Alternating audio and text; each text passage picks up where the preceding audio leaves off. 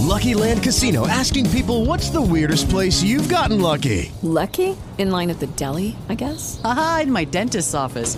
More than once, actually. Do I have to say? Yes, you do. In the car before my kids' PTA meeting. Really? Yes. Excuse me, what's the weirdest place you've gotten lucky? I never win and tell. Well, there you have it. You can get lucky anywhere playing at LuckyLandSlots.com. Play for free right now. Are you feeling lucky? No purchase necessary. Void where prohibited by law. 18 plus. Terms and conditions apply. See website for details. La giovinezza di Tarzan tra le scimmie di Edgar Rice Burroughs. Letto da La musifavolista Valentina Lale Ferraro. Capitolo 8 Il mattino seguente la tribù pigramente attraversava la foresta dirigendosi verso il mare. Il corpo di Tublat era stato abbandonato sul terreno della lotta perché i sudditi di Kerchak non mangiavano la carne dei loro compagni. Ogni tanto si fermavano in cerca di cibo, specialmente quando incontravano foglie di palma, cavolo, prugne grigie e scitamina. Qualche volta anche piccoli mammiferi, uccelletti, uova, rettili e insetti. Le noci le schiacciavano sotto la forza delle potenti mascelle, oppure fra due pietre quando erano troppo dure. Sabor, la grossa leonessa, una volta si arrischiò ad attraversare il loro sentiero e sebbene gli scimmioni riuniti in gruppo non temessero le sue zanne, tuttavia si rifugiarono sugli alberi finché la belva disparve. La belva, maestosa e agile, passò proprio sotto al ramo su cui era seduto Tarzan.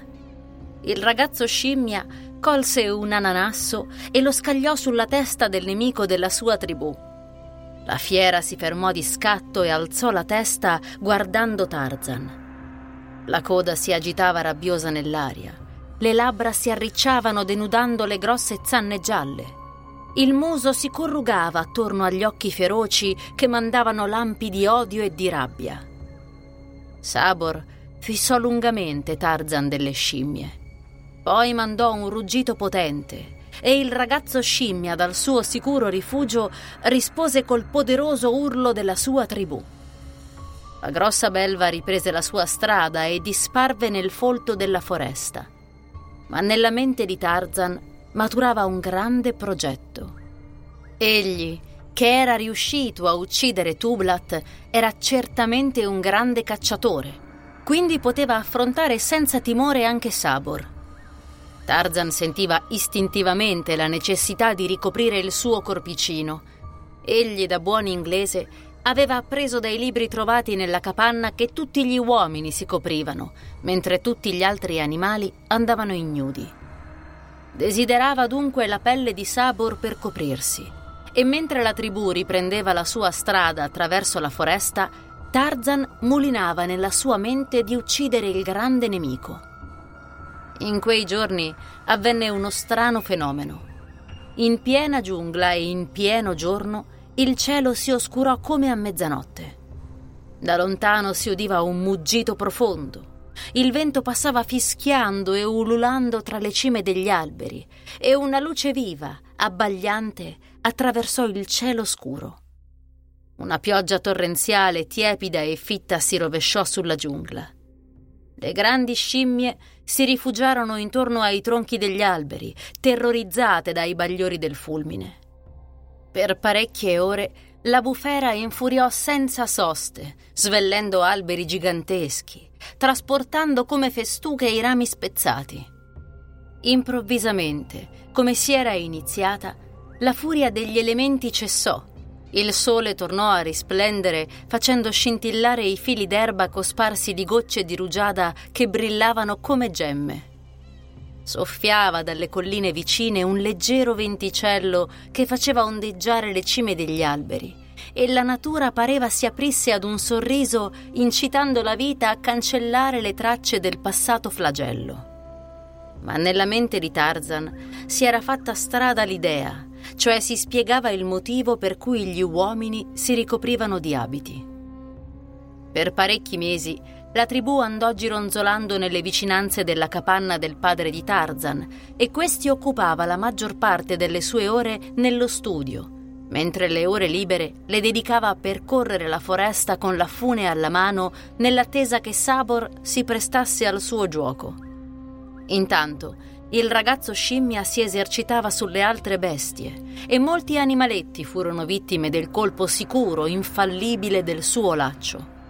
Tarzan aveva imparato a sue spese quali erano le belve che poteva affrontare e quali i pregi della sua strana arma. Infatti, tentando di afferrare Horta, il cinghiale, questi con un poderoso strappo ruppe la fune e avrebbe anche massacrato Tarzan se questi, con un balzo agile, non fosse riuscito ad afferrarsi ai rami di un albero vicino. Impiegò parecchi giorni a costruire una corda nuova e quando la ebbe finita si recò a nascondersi sui bassi rami che circondavano la fonte ove si recavano a bere le belve che abitavano la giungla. Finalmente, dopo una paziente attesa, Sabor apparve sul sentiero. Accovacciato sul ramo, Tarzan non faceva un movimento per timore che il minimo fruscio lo tradisse. Mentre la belva avanzava pigramente, posando le grandi zampe vellutate sullo stretto sentiero, Tarzan ravvolse attorno alla sua mano destra la fune pronta per il lancio.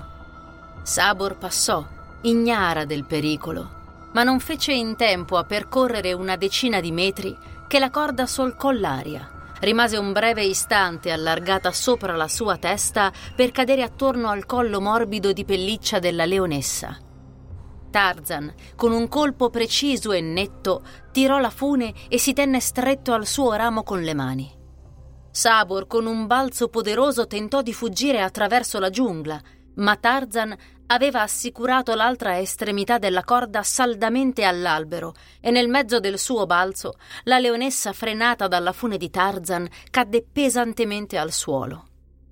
Egli allora tentò di tirare la belva fin sotto l'albero e di appenderla a un ramo più alto, ma non era impresa facile ed era certamente superiore alle sue forze.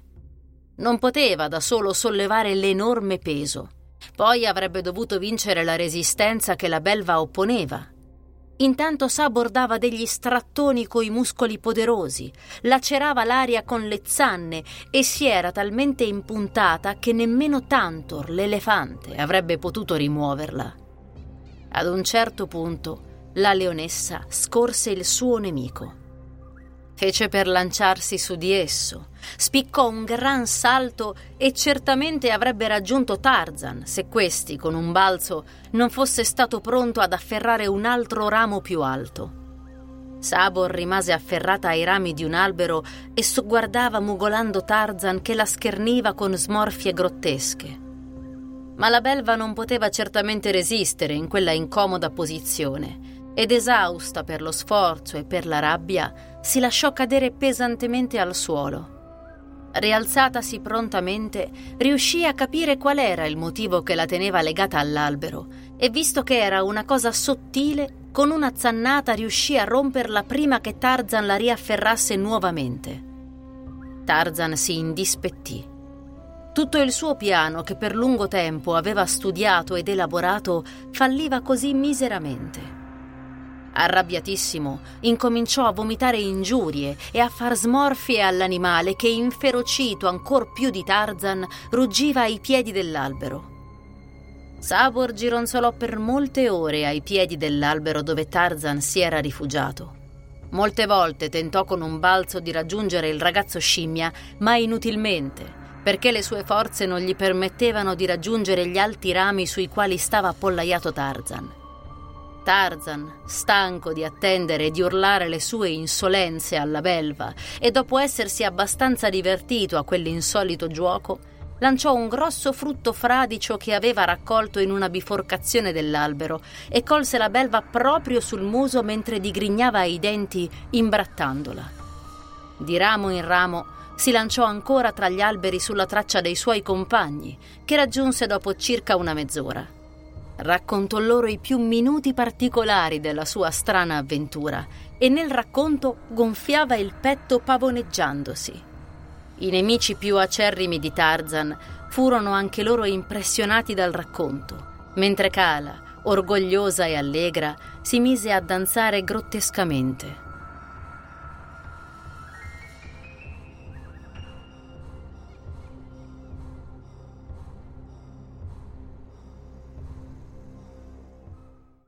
Lucky Land slots, you can get lucky just about anywhere. Dearly beloved, we are gathered here today to. Has anyone seen the bride and groom? Sorry, sorry, we're here. We were getting lucky in the limo and we lost track of time. No, Lucky Land Casino, with cash prizes that add up quicker than a guest registry. In that case, I pronounce you lucky. Play for free at LuckyLandSlots.com. Daily bonuses are waiting. No purchase necessary. Void where prohibited by law. 18 plus. Terms and conditions apply. See website for details.